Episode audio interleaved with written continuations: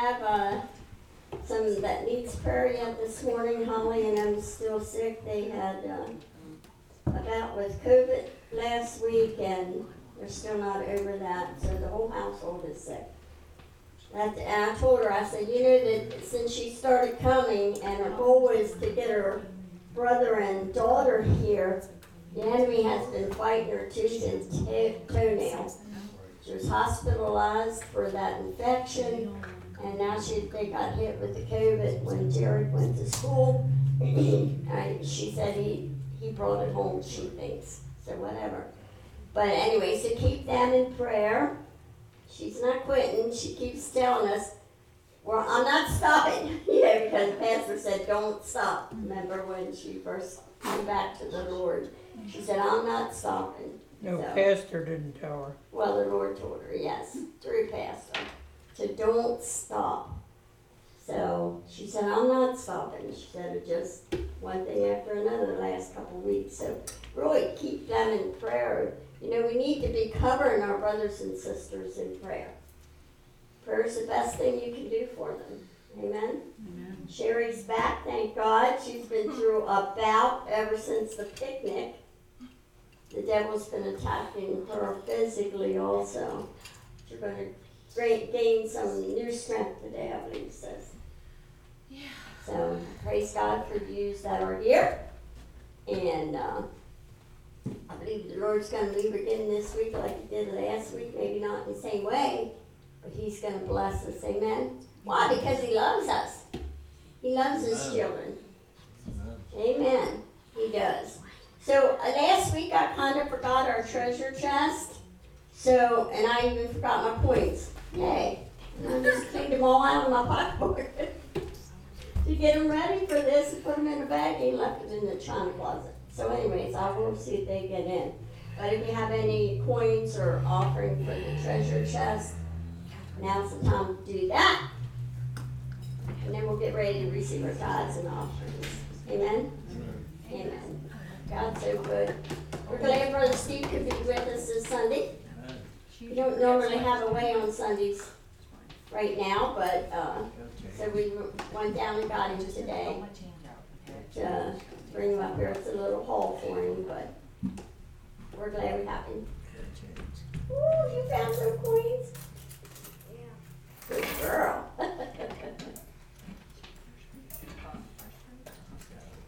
Clean it out, girl, clean it out. Good to the last drop.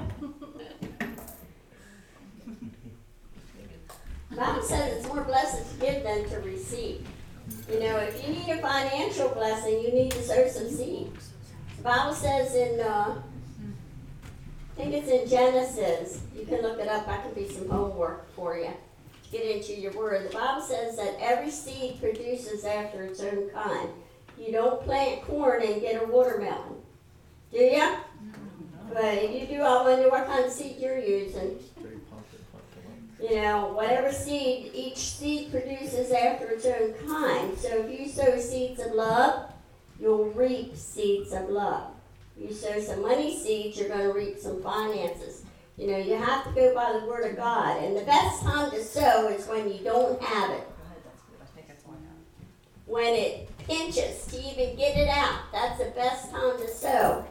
Why? Because the Bible says in Genesis also that Isaac sowed in a famine. A famine is a, a place of lack. Are you lacking anything this morning? Lacking some money? Serve some money. Lacking some love? Start showing some love.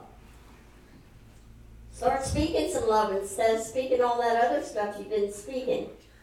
You know, all every one of us today stand in a position in our life today because of what we've been speaking all of our life.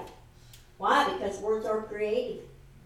They'll create, and you're where you're at because you chose that through your speech. Your speech reinforced it and brought it to pass. It may have taken some time. Sometimes it takes time, you gotta keep speaking. You don't quit till you see that thing manifest. Don't quit speaking that word. If you need healing, you speak that word over your body until it manifests. That's how often you got to keep speaking it. Why? Because the devil's going to fight you, and he don't want you well. He wants you broke, busted, and disgusted. That's his plan for you. How's that working for you? Anybody want that plan? I don't. No fun. Nope. But see, people don't want to work the word. Too lazy to speak good things, but they can speak a lot of negative stuff. They can cuss, they can swear, they can whatever. They can't speak the good thing, it's going to be a benefit to them. Makes no sense to me. Does it to you? We got a good lesson this morning.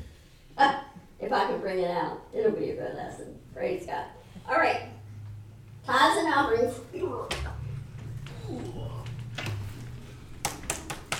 Give, and it shall be given unto you. Don't give, and that's what you're going to receive. Don't do nothing, you're going to get nothing. Does that sound mean? No. No. It's the Word of God. Some, some of the things in the Word of God, He didn't give you an offer, op- option. He did not give you an option. Well, it was a command when He said, Give, and it shall be given unto you. That wasn't, oh, if you feel like it, oh, if you got a million in the bank. Let me tell you something. If you don't, if you're not faithful over your ten dollars, you're not going to be faithful over your ten thousand or your ten million. You won't be. You might think you would be, but you won't be. You got to be faithful over the few things. Then God will move you to the larger things. That's also His word. Amen. It's true anyway. I love the Word of God. No matter what you talk about, it's answered in His Word if you'll go there and look it up and receive it. And some of the Word of God's hard to receive. Bible gives a lot of uh, adjectives that describe the Word of God. One is a hammer. It's like a hammer. What do you use a hammer for? Pound. You beat stuff. Nail it into shape. Nail it down. You want to nail your life down and change your life? Change your speech. Start nailing that thing down. It's a work. The Bible says to work out your salvation. Work is laborious. It's labor to it. Amen. What did your brother, what'd your brother tell you about the hammer when he was building that deck? Always You like a light hammer. You asked him why, why he's using such a heavy hammer. Yeah, I picked up his hammer and I was like, just for a hammer. I said, what do you have such a heavy hammer for? He said, well, now you nail the nail here, I'll put a nail in, you nail a nail with your hammer and I'll nail one with my hammer. The hammer, the heavy hammer, gets that nail in there between maybe two swings, whatever, two pounds, whatever. Mine, I'm having pounding until I get that baby in there. See? You gotta use the right tool for the right job. Wear you out. Yeah, it would. It would wear you out. And he said by the end of the day, till he got the deck built, he's got energy to go, you'd be wore out. That's right. So, so for your life, you got to use the right tool to straighten up your life. Keep doing it your way. Are you happy with your way? No, a lot of people's not happy with their life, but they won't do anything to change it. And they won't listen to wise, godly instruction. They just want to do their own thing. And how's that working for you? Amen? Amen. I'm not easy like pastors. Sorry. I'm going to tell you what, what works. I've seen it work. You can't deny it works. If it's not working for you, it's because you're not working it and not doing it God's way. You want to do it your way, and that ain't going to work. You will find yourself in the same position 10 years down the road because you refuse to listen. Amen? Amen, anyways. I love the Lord. Look at those, I love His Word. I love His house. why don't you bless them, I love Him. bless them two ushers you got Yeah, standing. these handsome dudes. I don't know. That one is. I am, aren't I? Huh? Oh, Seth, are you going to stand for that? You were talking about me, right? I was. I I was. think there's some confusion, young man. That's good, isn't He? All no the time. confusion in this house. The Lord's here. Ah, No confusion in this house. The Lord's here. That's That's right. Father, I thank you for your goodness. I thank you for joy and health and strength today. I thank you Oh, for the yes. people. I Yes, ask that you bless them, encourage their hearts today. Yes, Father, today, let them Lord. receive the word today and begin not just to receive it, they need to put it into action in their life and they'll see you work, Lord. Help us to no longer tie your hands, but to begin to give you free reign in our hearts and in our lives. Receive our gifts this morning. Stretch them, Lord, back into their lives. Those that are being faithful to you, Father God, we just pray that you will just reward them richly according according to your word, and we'll thank you for it, Father. Amen. Amen. God's good All the time. all the time. He put a song of praise in this heart of mine. So let's worship a little bit. Keep singing, I like that. I can't sing. Well, you just were Well, doing it. not good. Now, Not yes, good. But you sing to the Lord, so it I doesn't can, I can make a joyful noise. Yeah. Get somebody to help you. Yeah, Now, you told me I can't sing, Got but you know what? singers back there. You can. you can make a joyful noise. Oh,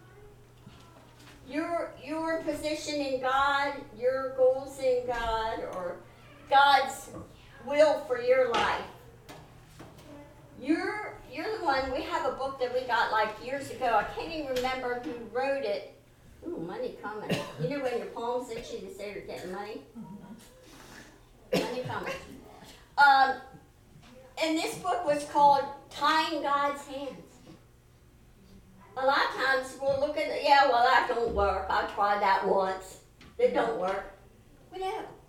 You got to keep working the word and declaring the word. The Bible says if you declare a thing, decree a thing, it will be established. Now, it may take a little bit to get it uh, to manifest in your life, but that's because the devil's going to fight you on it, number one. And number two, because he wants to hold it up. He don't want you to believe what God says. And sometimes if you, like, uh, like I have a list of confessions that I wrote down that I put put on paper, and so when I'm in there and pastors decided to take a snooze, I do my declarations over myself. Why? Because I want myself to be all that God wants me to be. So I declare His word over my life. And then some of them I feel a little stupid declaring because they're not so. You know what I mean? Like you, you might be 20 pounds overweight, but you say, I am strong, I am fit, I am muscular, I am whatever. I forget what they all are, but or you might declare, I am debt free, and you got a pile debts this high. Might sound stupid to do it, but it's the word of God, and you need to keep confessing that word, and it will come to pass. In His timing, of course, and until that time, He'll take care of you, and He'll make a way out of no way sometimes for different things that we need. But you gotta trust Him. You, our trials and, and tests and things that come are to prove us. To prove us. God wants to see what's in our hearts. Let somebody, you know, they say it like a tea bag. they say it's tea in that bag, but it don't come out unless you put it in hot water. Get it hot, then that tea comes out of there. Right? So sometimes we have to get in hot water for God to root some of that junk that's in us out of there. He needs that out of you. He wants us to be all that we can be in Him and be used of Him, and He can't use you if you're all cluttered up, all piled up with all this stuff. Amen. So I was listening to this one message on uh, these ten things that can hinder you, and you might not even realize it that that's what's wrong. Right away, we want to blame God right away. Well, you don't back your word up. Well, your word lies. Well, no, it doesn't. The Bible says His word's settled forever in heaven and in earth. It's not going to change. So if you don't want to do it God's way, it's not going to get done. You got to do it God's way. Amen. So I thought, you know, I want, I want to put some of this out there, shake some people up, get them to realize some things. Well, let me know. I, let let me tell you, I got it first. Because I found myself in some of these ten things. Especially number one, which I'm going to give you. Number one, okay? So, how many here wants to change? Wants your life to change? Wants your circumstances around you to change? Or you want to stay right where you are? No. You should want to excel. To be more. You should want people to look at you and say, how, how are you doing that? How, how'd that happen for you? We're in a recession. How'd you do that? You know? How'd you pay that big bill off when you're in a recession and the government's eating up all your money? How'd you do that? God. God. Amen? So let's look at number one here. I might have a thing I want to share with you first. I highlighted it here in yellow. I highlighted it in yellow, so I know I want to bring that point out. Some of the bad habits. These bad habits that I'm going to read to you are um, people who go around and uh, do statistics and things. They find that these, some of these these 10 habits are what they mostly find in people who are unsuccessful. They're not su- successful in their life. And they're certainly not where they want to be, but they keep doing the same thing. You know, they say insanity is doing the same thing over and over and expecting it to change. It's not going to change if you keep doing the same things over and over. Right? Right. So, uh, these are some things that unsuccessful people demonstrate, bad habits that they demonstrate. Now we know nobody's perfect. We're not saying that like I told you. I found myself in some of these, okay? But there are certain consistent behaviors that people do that's going to keep them right there. They're never going to be prosperous. They're never going to be healthy. They're never going to have what God wants them to have.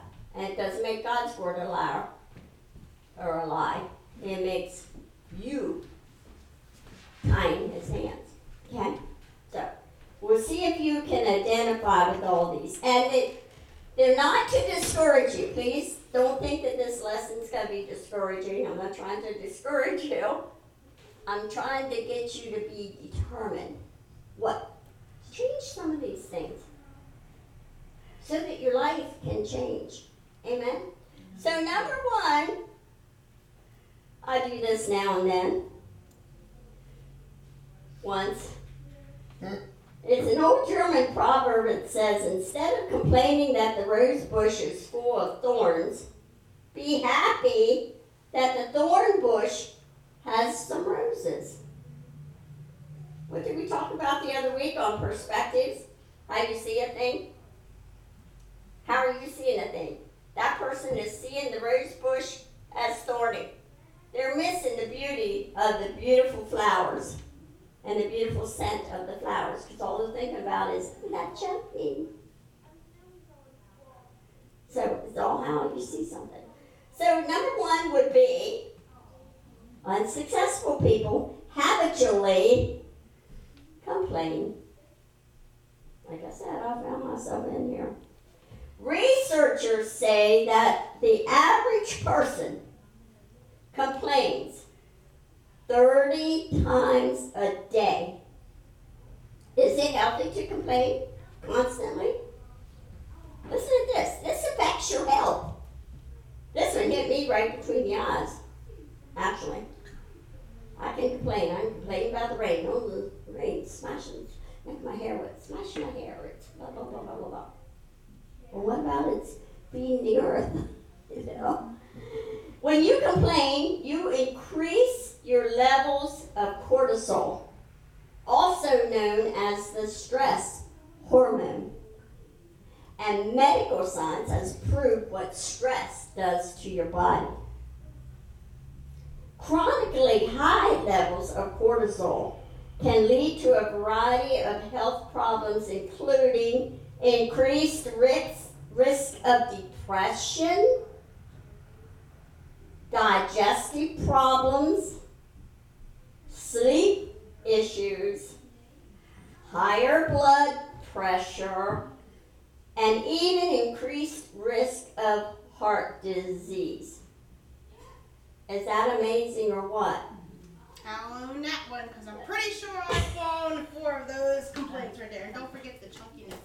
There you go. one's Us too.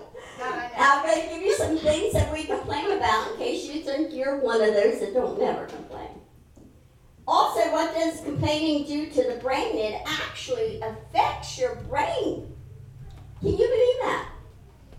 Research from the Stanford University has shown that complaining shrinks the hippopotamus.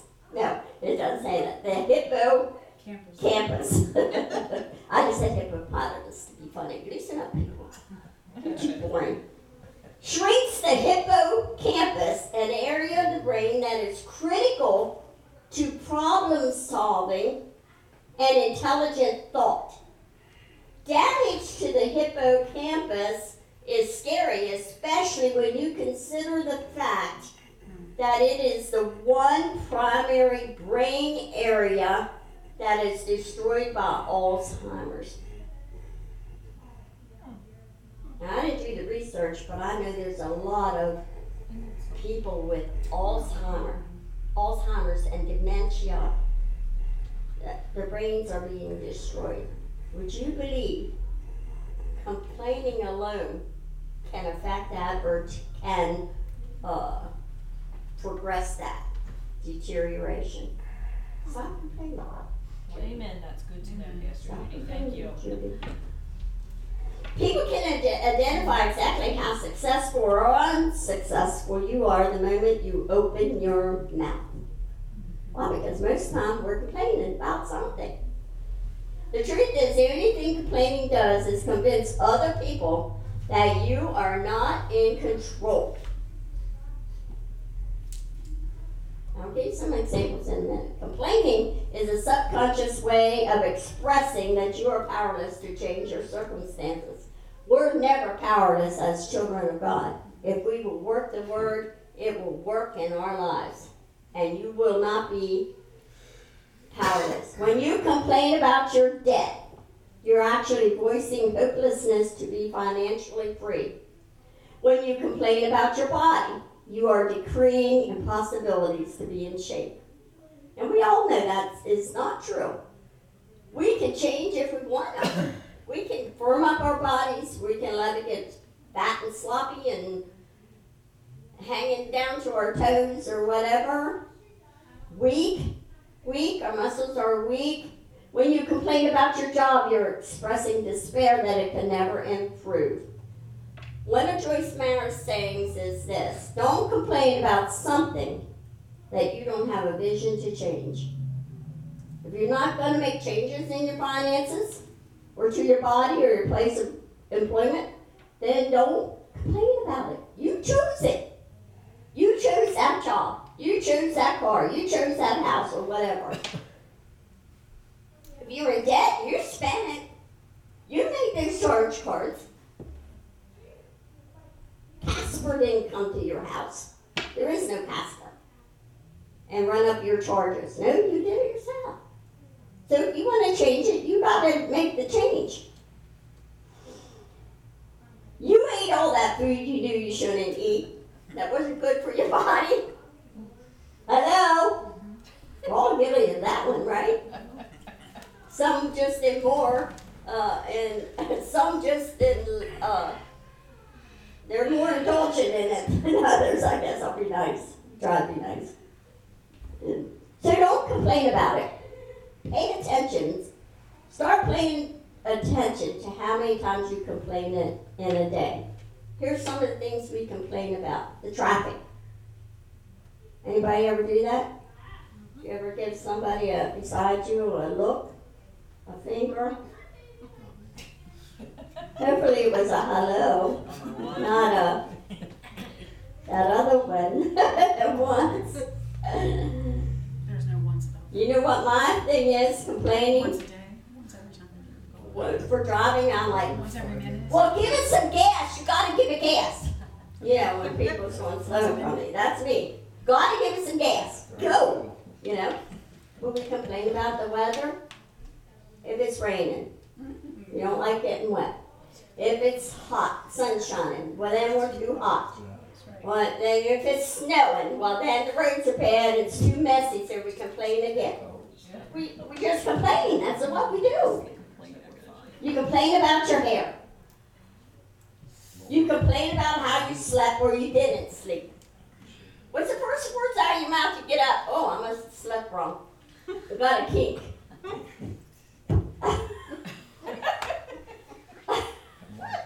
Seriously. We don't realize, I can probably complained more than 30 times. 30 is enough. You know. We probably all complain more than 30. You you complain about your hunger. You complain about your hair. You complain about the stoplight. Well, hello, this is not a Los Angeles. Let's change here. We watched a movie on Hallmark some year, some time ago of a, a little hick town out somewhere, and they rode horses, had ranches, and all that stuff. And so the one sheriff comes there. He comes from big city, from New York, and comes there and start where was a police officer and comes there and is the town sheriff. And uh, he's talking about uh, crime going on in the town. And the mayor the mayor which was goofy but anyhow the mayor he says come on bobby this ain't New los angeles you know, so now Pastor and I, when we get to a light and it holds and holds and holds, we're like, come on, this is not Los Angeles, let's go. You know, change Complaining. Complaining. To be thankful we have the lights and everybody's not running over each other. You always still try it with the lights, but if, just think if we didn't have them. Just think if we had no lights. It would be awful, wouldn't it? You complain about your parking space. They need to make these bigger. You can't hardly get out the door. They're too close. They're greedy for money, so they have the cars parking on top of each other. Can't hardly get out. We complain about that. We complain about the restaurant. The food is cold, or the food's too hot, or it's too dry, or we complain that our heads hurt. You know what? If if we really believed, one time I said this one other time, uh, if we really believe that, like uh, Mark chapter four, I think it is, that putting it in my word, it says, "What you say is what you get." because it says about speaking and, and it'll be okay? So in our english that's what you say is what you get. Well if we really believe that how far would you be be if you got up and you said oh my head is killing me. Plop you're dead meat. Your head would kill you right there. See what i'm saying? Yeah. That's how powerful okay. Thank God for His mercy and His grace, right? He don't give us everything we say or do. We'd really be in trouble. You complain at your long list of to-dos, to-dos, a long list of to-dos, and you complain about how tired you are endlessly. The list is endless, actually. You can see how we are complainers. living in the most prosperous nation in the world, most blessed nation. Yeah, they're trying to mess it up, but God's got his hand on America. He's going to fix it. Don't take a man to fix it, it takes God to fix it, and he will fix it in his time. You know, like I said earlier, we go through things because he wants to prove what's in people's hearts. Do you love him or not? Are you going to serve him or not? Or does everything have to go your way? How you want it, when you want it, before you'll serve him. Oh, you're all happy when you get that money, when you get that vehicle, when you get that job, or whatever it is. We're all happy go lucky. Let a little issue pop up. We're down the dumps. Got mule face religion. When you complain about your life, the only thing you'll get is a lot more to complain about. How many ever played that game? Now, this one I don't think we ever played in the car, but it was called Slug Bug. Anybody ever play that? Okay, I guess none of us old enough for that, even me. I don't know. But anyhow, well, kids were playing in the car just so they'd be the first one to yell, slow Bug. They would and then they punch the person. What they would do is they'd watch for the VWs, Oh, the yeah, punch Volkswagen buggies. bus. We called that punch buggies. Uh-huh. Oh, okay. So as soon as they'd see one, then you know they could say that and then punch each other. Well, guess what? When you start, I noticed this. I guess when I really noticed this was after Tommy, our son Tommy, was killed. He had been driving our car, which was a little uh, gray silver Horizon, and. Uh, and of course, uh, one of the things of grief, especially the way we went through it, with how we went through it, because he went and then never came home that night. And, um, and we had closed caskets so we didn't see him and all that. So I kept saying, no, this is a lie. Denial is one of them steps in grief. And I said, he's out there somewhere. He's just got amnesia. You know, I used to tell myself that because I didn't want him to be gone, right? So we'd be going down the road, and I saw so many silver horizons you would not believe. Mm-hmm. Yeah. When you focus on one thing, you will begin to see that thing a lot. And uh, so I would, I was looking for that horizon, you know what I mean, even though it burned up. But well, complaining works the same way. It magnifies the negatives in your life so much that it will crowd out the potential for you to see anything else. Your complaining has internal consequences and external consequences. It can drain your energy. It will cause you to subconsciously feel hopeless about your circumstance. Anybody there? Or felt there? I felt there before. Hopeless. Uh, uh, nothing's working. Your self-esteem will take a hit. You'll think, well, I mean, it's always me. I'm always the low man on the totem pole. And it can be contagious that you'll start trying, that spirit will hop on people next to you and they'll start complaining right along with you. They will. Remember the Israelites in the Bible? They were on an 11 day journey to get to their promised land. Now, the Lord told you if you do this, this, this, this, and 11 days, you'll have what you need. If you need money, if you need your body healed, if you need a house, if you need a car, whatever, you need a job, in 11 days you will have it. That's your promised land. To you, that would be your promised land. Well, the Israelites had a promised land that God promised them that they were headed to. That was the grapes, that big thing of grapes down in the social hall that Pastor made for one message that he was preaching. That's how the the uh, clusters of grapes were in this promised land. They were so huge that they had to carry them on their shoulders between two people. You couldn't just, not like the little clusters we get in the store, a little cluster of grapes. No, they were huge. And their promise, God promised them a land flowing with milk and honey. and, and all kinds of good stuff. And it's only 11 days away. But guess what happened? They started complaining. They complained about the food God gave them. They complained about the water.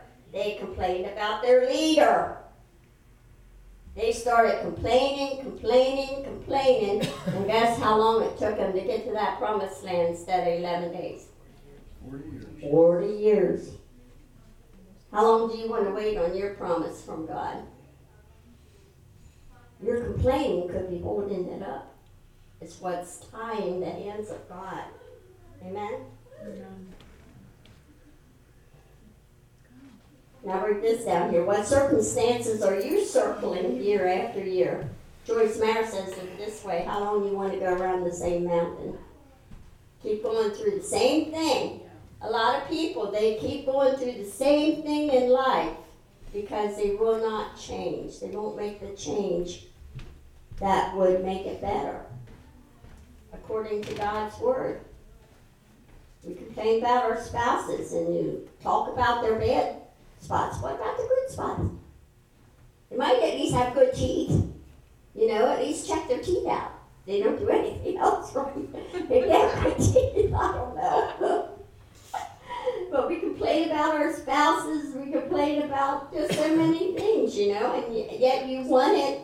You complain about your debt. Well, start paying it off, you know, and start getting rid of them. I had one thing here, the scripture here. Oh, and about the utilities. I know a lot of people, I've seen a lot of complaints on some of my friends on Facebook about their electric bill and stuff going up and everything. But you know what? You gotta realize we had our electric go off the other day. Nobody likes their electric go. You just can't it's hard to do anything, right? Turn it It is. And utilities are actually a blessing, should be a blessing to us. And I know one time I told you this before, I used to complain about paying electric and gas and stuff. I hate paying those bills. Well, I hate it, paying those bills. I'm gonna make that past tense. and one day the Lord showed me, hey, if you didn't have that bill to pay, you wouldn't have gas. You wouldn't have to eat in the winter. How are you going to take keep warm? You going to set your chairs in the middle of the floor and burn them up? You going to run a flashlight till the battery's dead? You going to burn candles till they burn down to the mm-hmm. bottom? What if you didn't have electricity? So I started to looking at my electric and gas, thanking the Lord. I still don't have to like it. He didn't say I had to like it, did he? No. If you find that scripture, tell me. I'm I'm tearing that one out. No, I won't. But he didn't tell us we had to like what we go through, did he? No, but he just told us to go through it and praise him in the midst of it and thank him in the midst of it. So uh, I have this little thing wrote down complain and you'll remain. Complain and you'll remain. Complain about your debt and don't do nothing to stop it. You'll remain right in that debt. Amen? Amen. It's true. Philippians 2:14 says, "Do all things." Now, does that sound like that's an option to you? Does, is God giving you an option there? I don't hear no option. No. He's saying, "Do." So that's like a command. Do all things without grumbling and fault finding and complaining. That's right.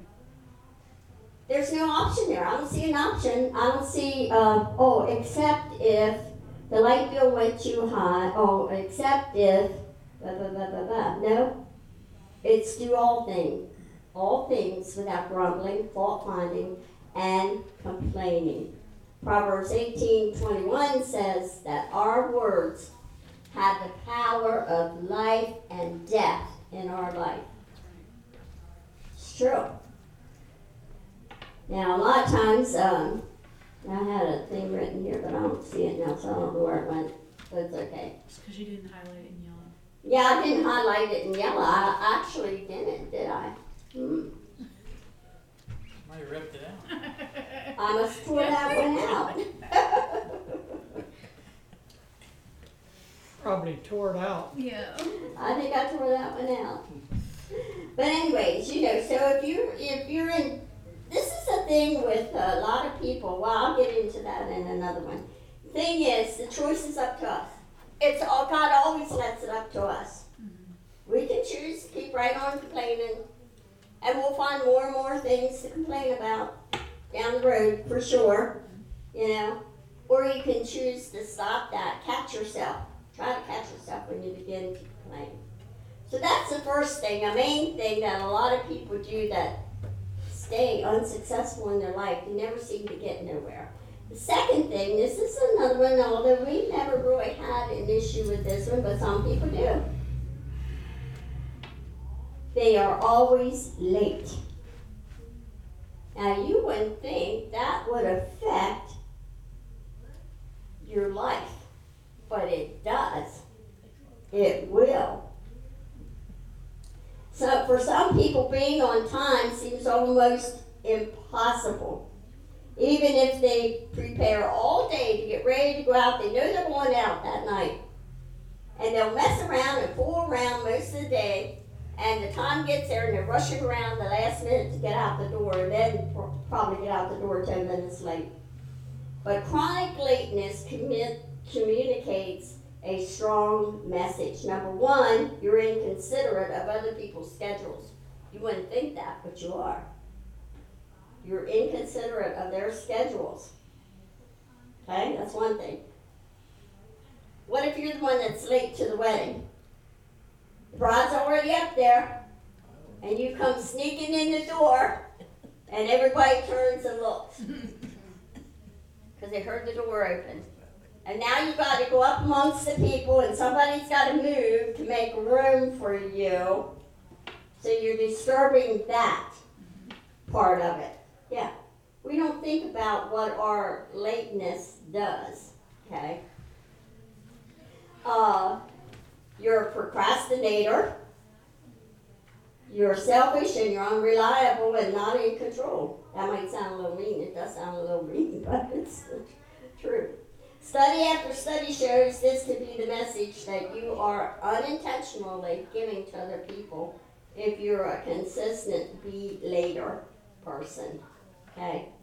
Now, it's not that sometimes any of us can be late at some certain time. You might get a phone call at the last minute. When you have little kids, one might pick up their diaper right when you're ready to go out the door, and you don't want them sitting in that all the way to church, so gotta change it. And there's some times where some of us will be legitimately late.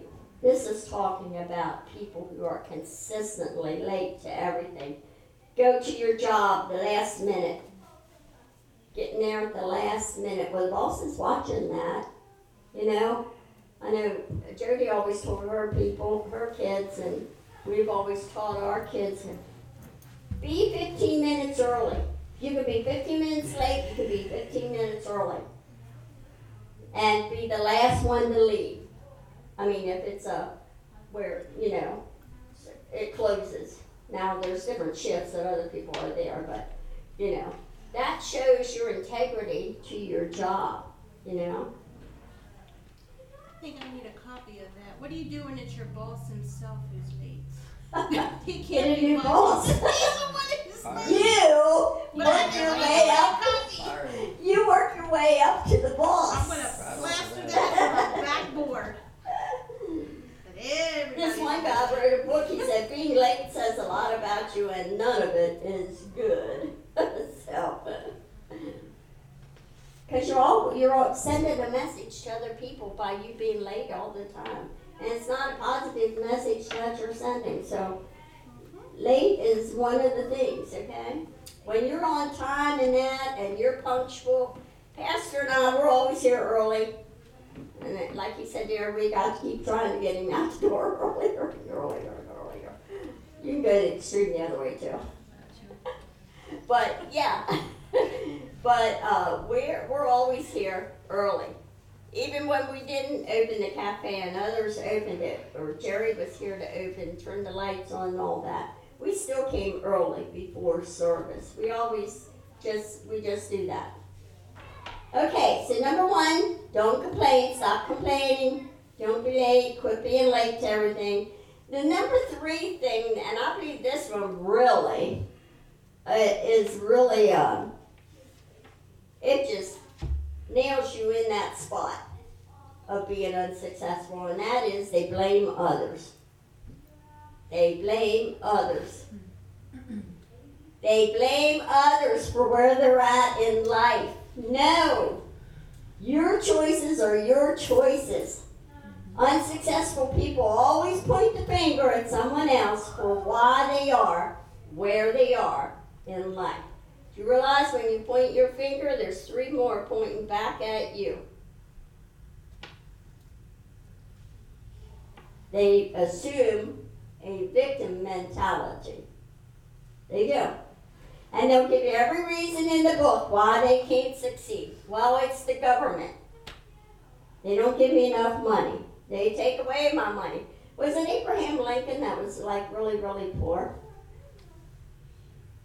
There's a lot of old uh, other people that if you start reading and studying on successful people, you know, Steve Harvey, he's the one of the greatest comedians, they say. Uh, oh, a prosperous comedian, you know. And but there was a time where he lived in his car. He lived in his car. He had no money. He had no place to live. He didn't have a roof over his head. He lived in his car. While he was in that car, he started preparing himself for where he wanted to be. He started getting his jokes lined up. He'd stand look in, a, in the mirror, uh, or sit and look in the mirror, and he'd talk to the mirror and say his jokes to his mirror when nobody else was listening.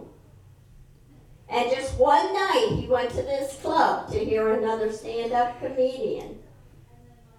And the guy didn't show up. So the person who owned the club came over to Steve and asked him if he would do a show, do a few things up on stage. He said, No, I'm not ready. I don't have anything. No, he didn't say that because he was ready. He started preparing when it seemed stupid, when it seemed foolish to do it. He started preparing for that thing. He got up on stage, and well, the rest is history. He made a big 50 bucks that night, but that was like 50,000 to him because he had nothing.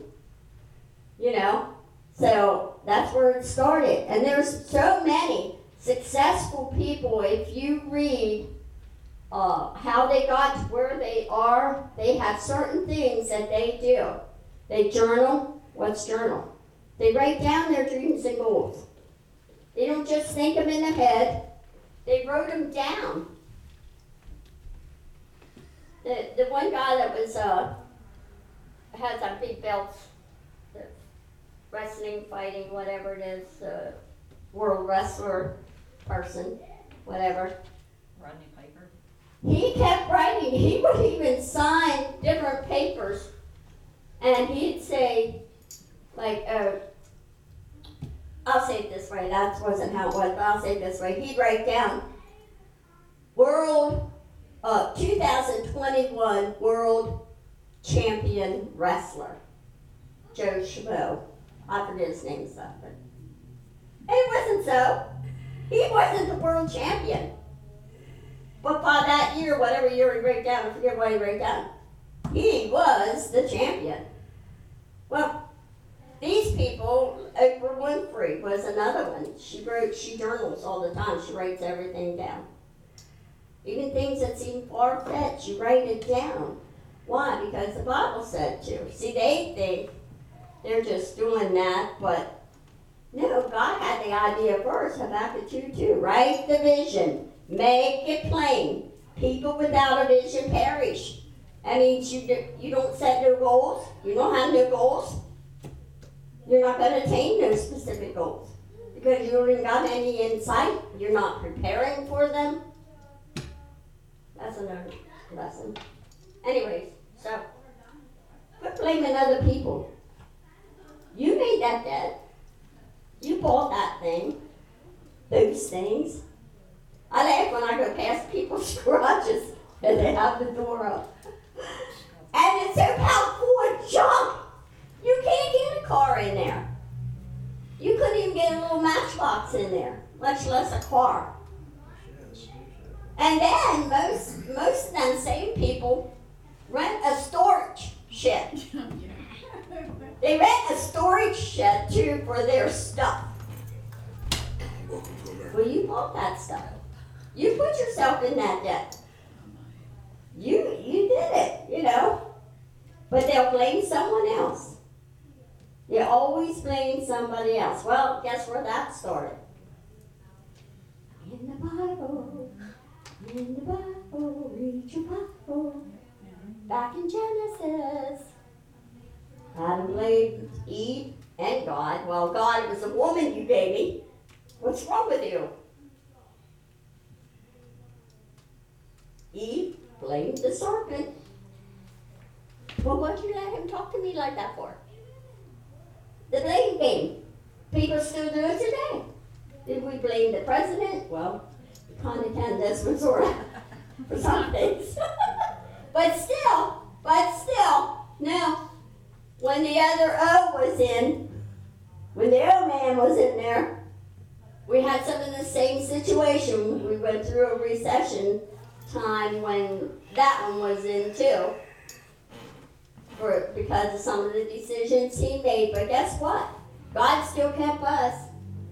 He kept you.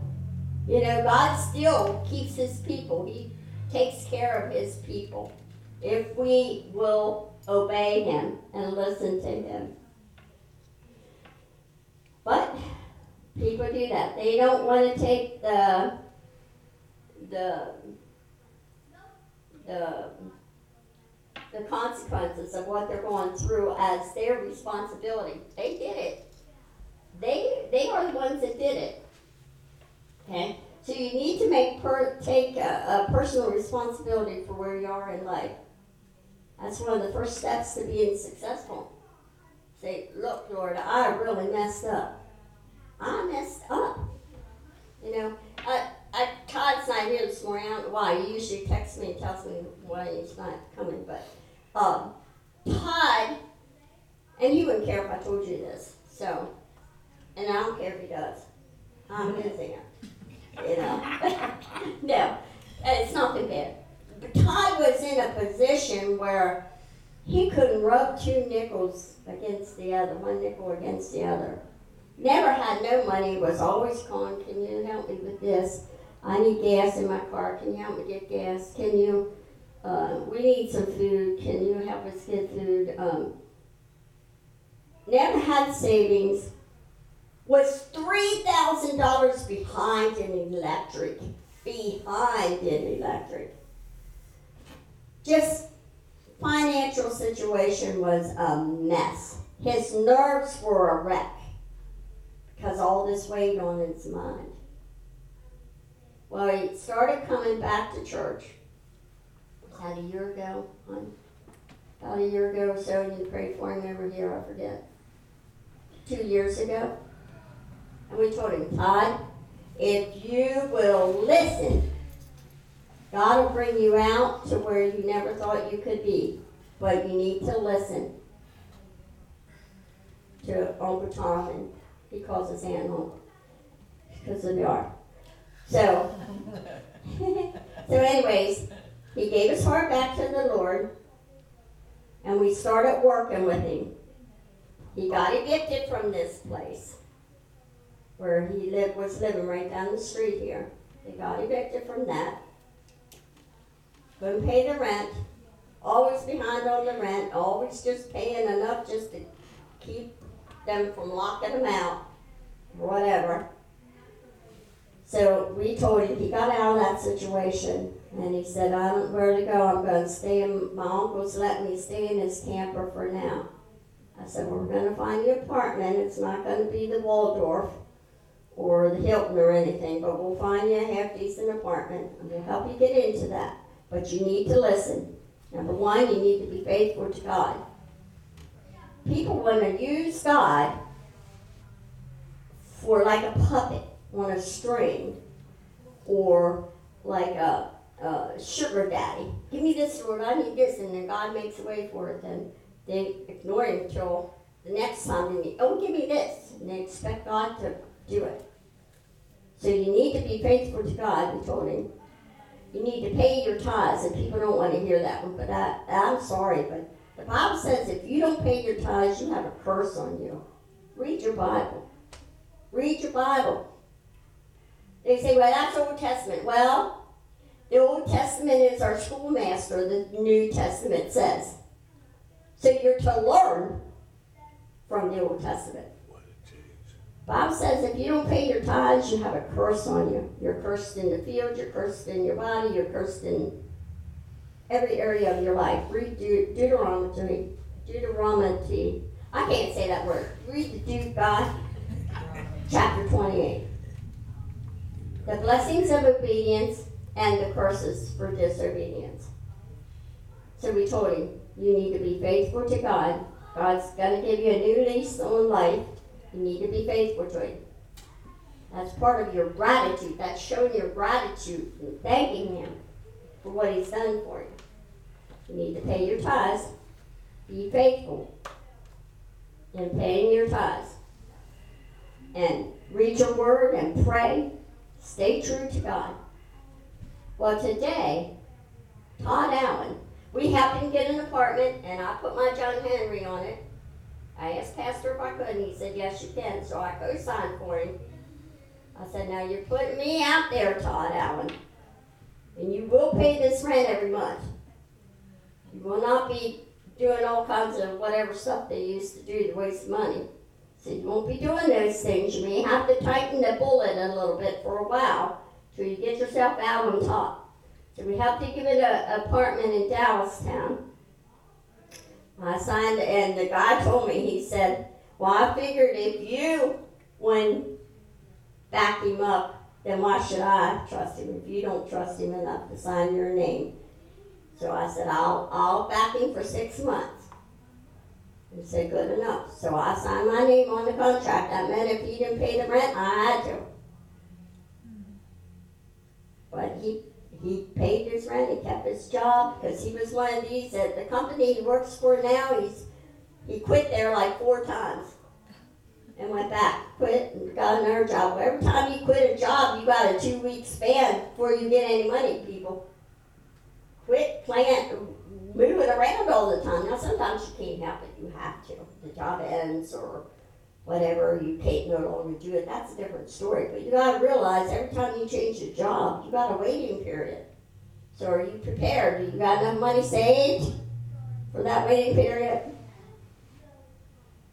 So we told him, and we helped him get into that apartment, helped him get the things he needed for it, and he stayed at his job, and uh, they actually gave him a promotion, gave him more money, and he was gonna leave. He did find another job, and he was gonna leave, but uh, he said, "I just feel like I should stay there." And then so they told him what their what was their job gonna pay him. It was like two or three dollars more than what he was making. So they said, "We will give you that to keep you here because he's a great detailer. He does detailing on trucks and stuff." anyway, so. And then God moved him out of that after what, eight months or so? He was in that apartment. And this other house, the little house opened up. That was a one bedroom apartment right on Main Street in Dallastown. Now he has a little house, has a back porch, a front porch, out in the country, like on the edge of town, kind of like out in the country. Has two bedrooms when his granddaughter stays over. And it's just much nicer and it's cheaper than the apartment was. Then the other week, last week, he called us said, "Can you go to the bank with me?" Because I told him, I said, "Todd, you got your car. We told him to pay that car off before he does anything else." I said, "And quit." People do this all the time. They go to those rental units and rent furniture, rent this, rent that. Do you realize the money you are wasting for that stuff? And we told him, "Stop that." You have anything from there, you take it back and quit. Do without until you can buy one. So he listened. See, this is the thing. People don't want to listen. When you give them instruction, they don't want to listen. They want to do it their way. Well, how was that way working for you? He knew his way wasn't working. So he listened to us. He quit that stuff and got rid of that stuff. Paid his car off. Now he got this better place And he called us last week, and I told him, I said, you need to do an automatic, you no longer have that car payment of eighty dollars a week. He was paid. And, uh, Uncle Tom told him, he said, if you can't take the full eighty, at least take a certain amount, what would have been your car payment, you no longer have to pay, have it automatically taken out of your check. You won't miss it. And put it into savings and build yourself a savings. That way, when your car needs tires, you got the money. When it need, you need this or that, you got the money because you got that little cushion there. And you're not gonna miss it. If it comes into your hands, people are spenders. We spend, spend, spend, spend. Constantly. And on things that aren't necessary most of the time. Just fulfilling these fleshly desires. Right? You know, the Bible has such a short, short and profound scripture. It says hear and then do. That's it. That's, it's that simple. That's how the gospel works. Hear the gospel, you're hearing the gospel today, receive it and then do what you hear. That's right. If you don't do it, you'll be the same five years from now, ten years from now, nothing will change. So you're just sitting with dull, dull hearing. The Bible says people have dull hearing because they choose not to listen. Yep. They And choose not to listen. He's like so excited. Now he's got a savings account. He has a decent place to live. He can actually go to the store and buy some groceries. You know what I mean? When his granddaughter has a birthday, he can actually go buy her gifts. He don't have to take the rent money to do it or anything like that. But it's because he listened and he quit blaming other people. And he even said that. He said, I know I am where I am because my, my choices, things I did or didn't do that I should have done. And he recognizes it now. And the Lord's bringing him out on top. So we're so thankful for that. You know, I, as a believer, Listen, listen. that's one thing as a believer, you have to remember there's two forces, good and evil. You have to remember that. You can't, you can't ignore it. Because it's there. When you make the decision in your heart to do good, the enemy's present, and he's got he's gonna bring evil. The, mil- the moment you try to do good, like you said about paying tithes, well, the, the, the week you decide to pay your tithes, take out what belongs to God. Your car breaks down, Or you lose your job or. or you, you're right, they lay you off your job, whatever.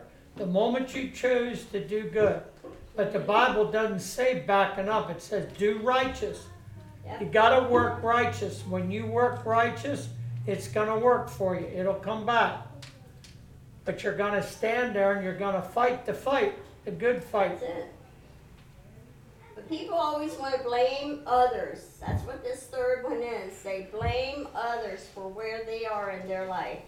No, it's choices you made for yourself. That's just, you know. Galatians chapter 6, verse 5 says, For we are each responsible for our own conduct. You believe the Word of God? God's saying right there, it's your fault. It's what you're doing. That's a good word, Pastor Judy. Good It's word. a good word. It's Good true. message. Let me Good you some of message. this Good with me, like I message. Good message. Number four, and I'm gonna stop with this one then and let you go and if Pastor, unless the Holy Spirit moves another way, I'll finish it next week. But the fourth thing is, so they complain. Number one, we complain all the time. What was number two? Always late. Number three, always blaming others for what's going on in your life. And number four, this is a biggie, they waste money. Money's always burning a hole in your pocket. And if it is, you're setting yourself up for failure. Financially unsuccessful people have no idea where all their money is going most of the time. They're not frugal with their finances and they have, have a habit of making spontaneous purchases with no regard to the consequence of high interest payments. That's why I tried to tell, we tried to tell, uh, uh, Todd on them rental things. That's high, that's money you're putting out there and you end up paying a fortune for those things versus if you just laid one back at Walmart and paid it off little by little or got an envelope and made an envelope and stuck a dollar in here, stuck a dollar, but see, people, they're right here, right now, gotta have it now, gotta have it now, gotta have it now. They don't wanna wait, people don't wanna wait on nothing, they don't. They tend to live in the moment. This group of overspenders lives beyond their means, racking up credit card debt because they can't seem to delay the gratification of getting those things, whatever it may be. Now, not all credit card debt is foolishness. Sometimes if you have a issue comes up that you have nowhere else to draw the money from and you have good credit and you have a credit card and can charge it on there, that's a totally different story. This is talking about uh, people who just buy everything in sight just to fulfill their own desires or their own cravings or whatever. If they want something, they get it, whether they can afford it or not. Your money habits can make you rich or they can put you in the poorhouse. A study done, done by the Brown University uh, says that a lot of times those habits come from your parents. If your parents were that way, they never say they spend that way. A lot of times kids will follow that, their parents' habits. Says that um, 80% of the poor, people who are poor, in this study that they did, 80% of them had over 5,000 in credit card debt. 69% used those credit cards to purchase big ticket items. And 77% had multiple credit cards. 61% of the poor do not own their homes, they rent them, while 100% of the rich own their homes. Other items that the unsuccessful tend to waste their money are on fast food. There's at least three, four fast food places all pumped together. And we're constantly stopping there for this and that. They gave, uh, they gave one example. Say you spend ten dollars a day, okay? You didn't want to cook, so you stopped. Probably ten dollars don't even work at McDonald's anymore. Say it was ten dollars, and you do that a day, four days a week. That is costing you over two thousand dollars a year for that salad, hamburger, burrito, muffin, whatever it was. Can you imagine that? Now imagine that two grand going into a savings account instead. See? Amazing, huh? And there's probably other more extensive, but they spend it on gambling, playing the lottery, expensive ele- electronic devices, new cars, renting furniture or appliances, late fees, vacations, whatever makes them happy or feel happy. Tattoos. Tattoos are expensive, are they not? I never had one, but I heard they're expensive. But some people you see, they have tattoos out the kazoo. Yet they have no money, they have to get an access card. Hello? What's wrong with that picture? What was the new Hollywood? They have the latest cell phones. What was the new Hollywood casinos profit they made out here the first Oh. month? They oh. wrote ten million, twenty Something million. that was astronomical. Always looking for that pie in the sky. People's always looking for the pie in the sky. Proverbs 29 18 says, Where there is no financial vision, your money will perish. I just geared it to the finances, but the scripture actually says where there is no vision, the people perish. That means your finances won't grow if you don't have a vision or a goal set in those finances. Eat out, but eat out a little less. Still get your, uh, what do we like? We like the caramel frappies at uh, McDonald's. But instead of buying two or three a week, we only buy one like every maybe three weeks, four weeks. And we share. You and we share. You you there's a way. You don't have to completely cut yourself off, but scale back and save that. You know, that's get a goal for your finances. When you have a financial target or a goal, or maybe a vision to save like a thousand dollars or pay off a credit card. We we set a goal this year to pay our car off. Our car is paid off. No extra money came in. I mean, you know that the norm Lord normally bless us with, but somehow the Lord just made a way and each month we got to put a little extra on there because we cut out a day eating out or cut out something or just put on hold not buying this that we'd like to have or whatever. And we ended up paying that over five thousand dollars off like that and got the car paid for. Amen. You can do it if you want to. If you set a goal, begin to set a goal, you know, we ha- have money automatically goes into a savings that we're trying to get a savings built up. And you got to make a start. If you don't make a start, if you have no desire to change, what did I say? Change your speech and change your life. You'll change where you are if you will begin to work the word. This is working the word. Change, This is what God says to do. Get a vision, get a goal change and work is toward it. not change until it's changed. until it's changed. Unsuccessful people do not have financial goals. Therefore, they spend and they spend, and they spend more than they earn.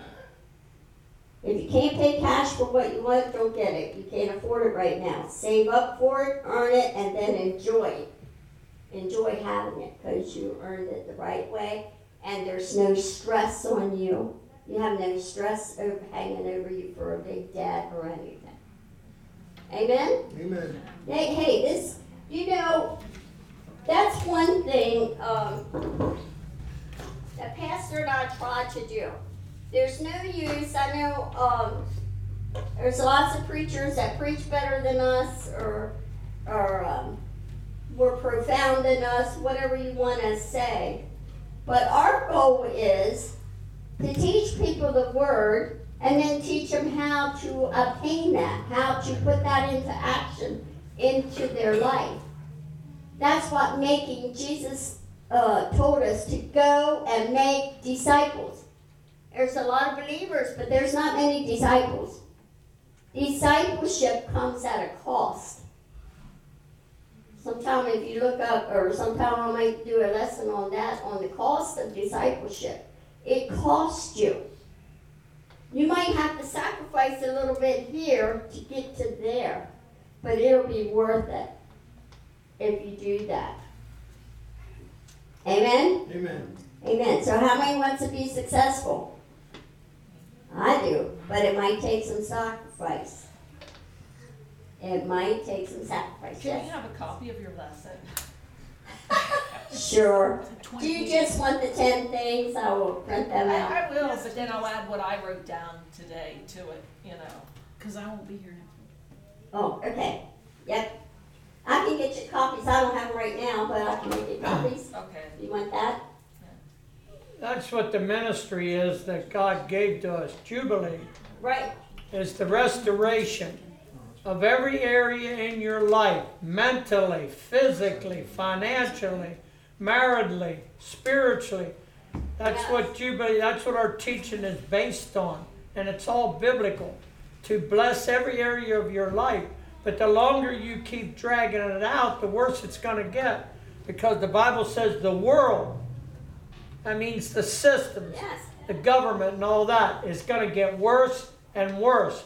So if you don't learn it now while it's easier, it's going to be a whole lot harder for you to grasp it when the world gets worse.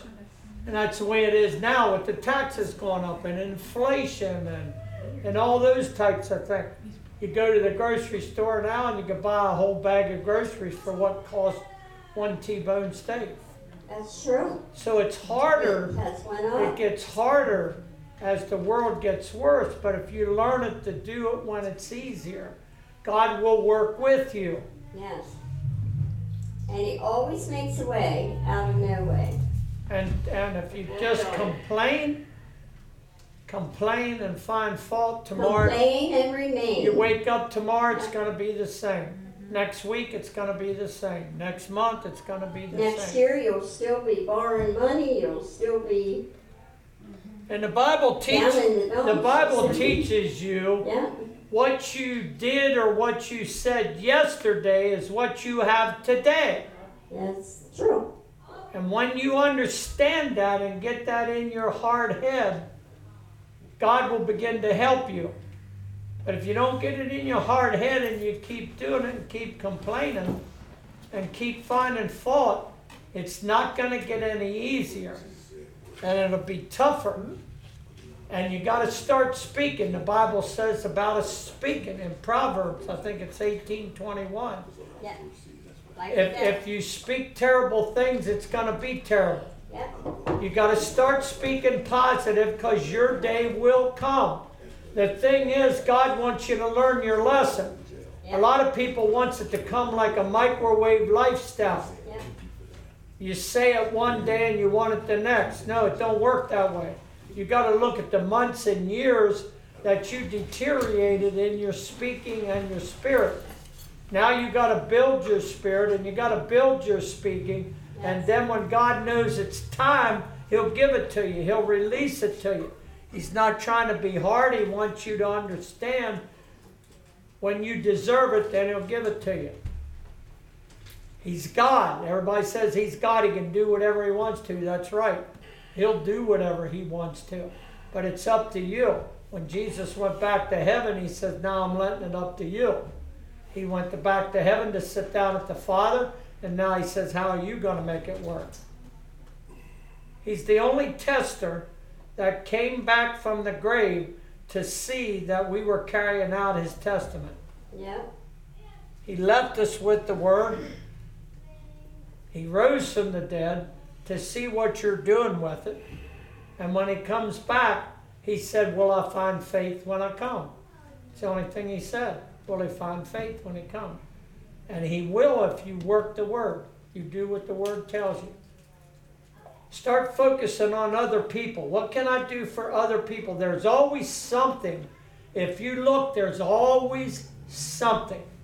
Somebody's car breaks down. You can take them to work till they get it fixed. Somebody has to wait to get a paycheck. You can help them put gas in their car, help them to get something to eat till they get a paycheck in their pocket. There's always something you can do to help somebody. I've done that so many times. Stop focusing on me, myself, and I. Get out of that box.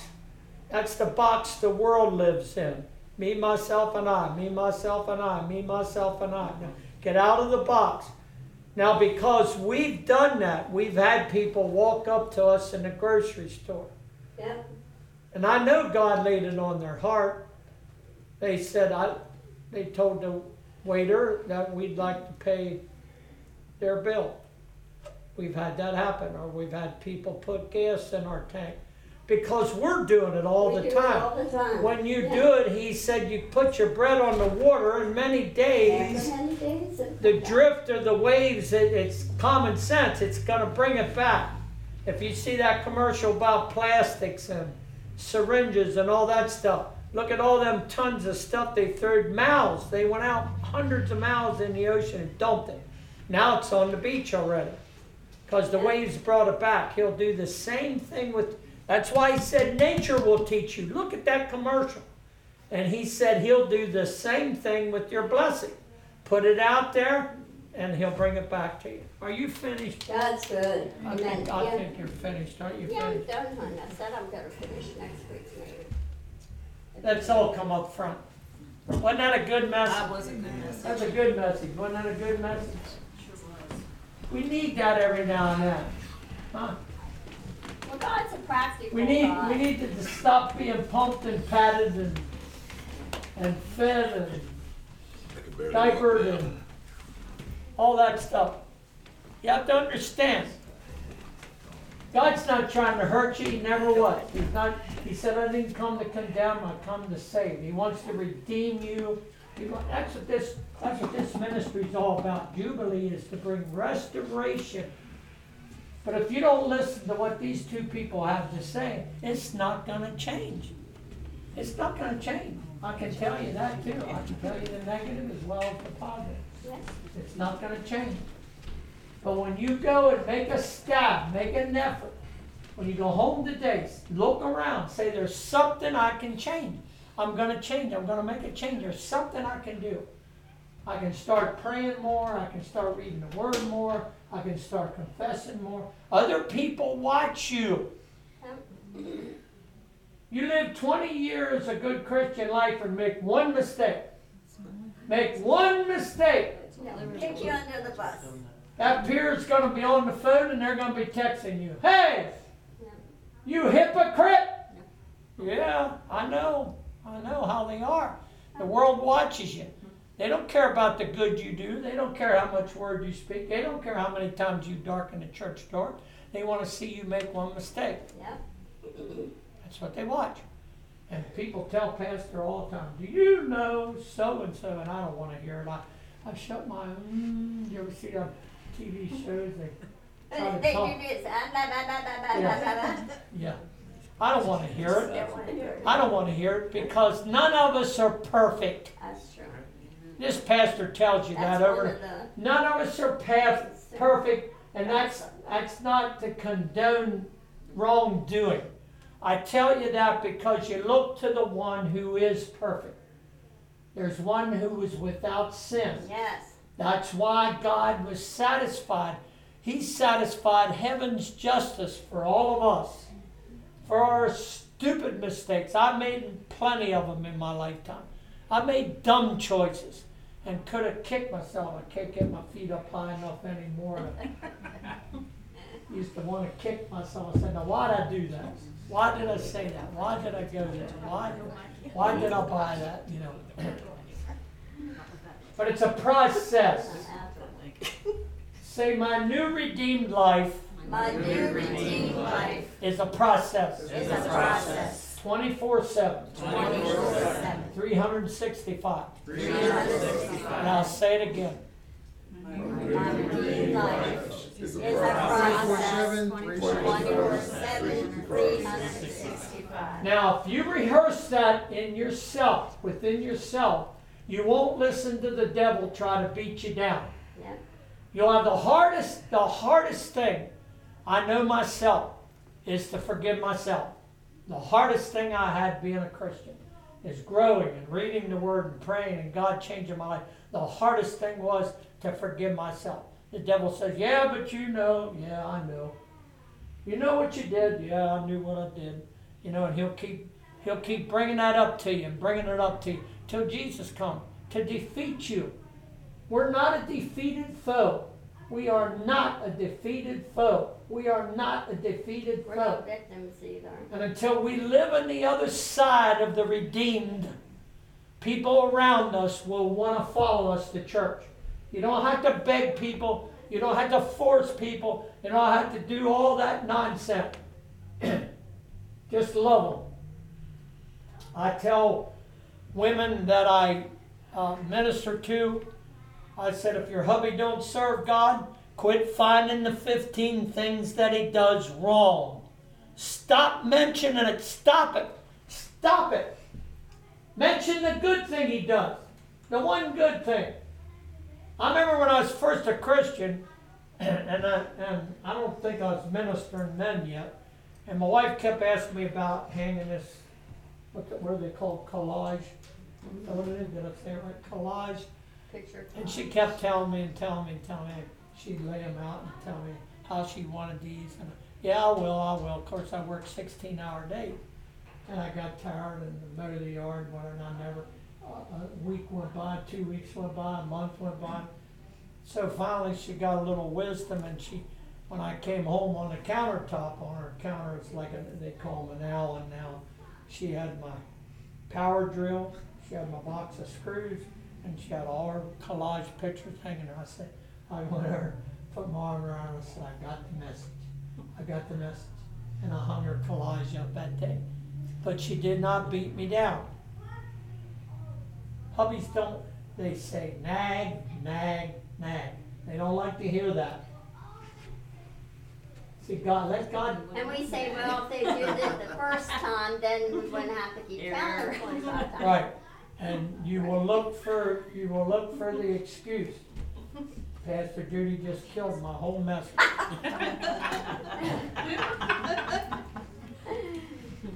You do it, not the first Right, time, but the you're right. second time, the tenth time, the twentieth time. You keep doing it and doing it and doing it. And it will sink in and your hubby will get it. He may not tell you, but he'll look at, it- at you across the room and he'll say, that's one thing. She never finds fault.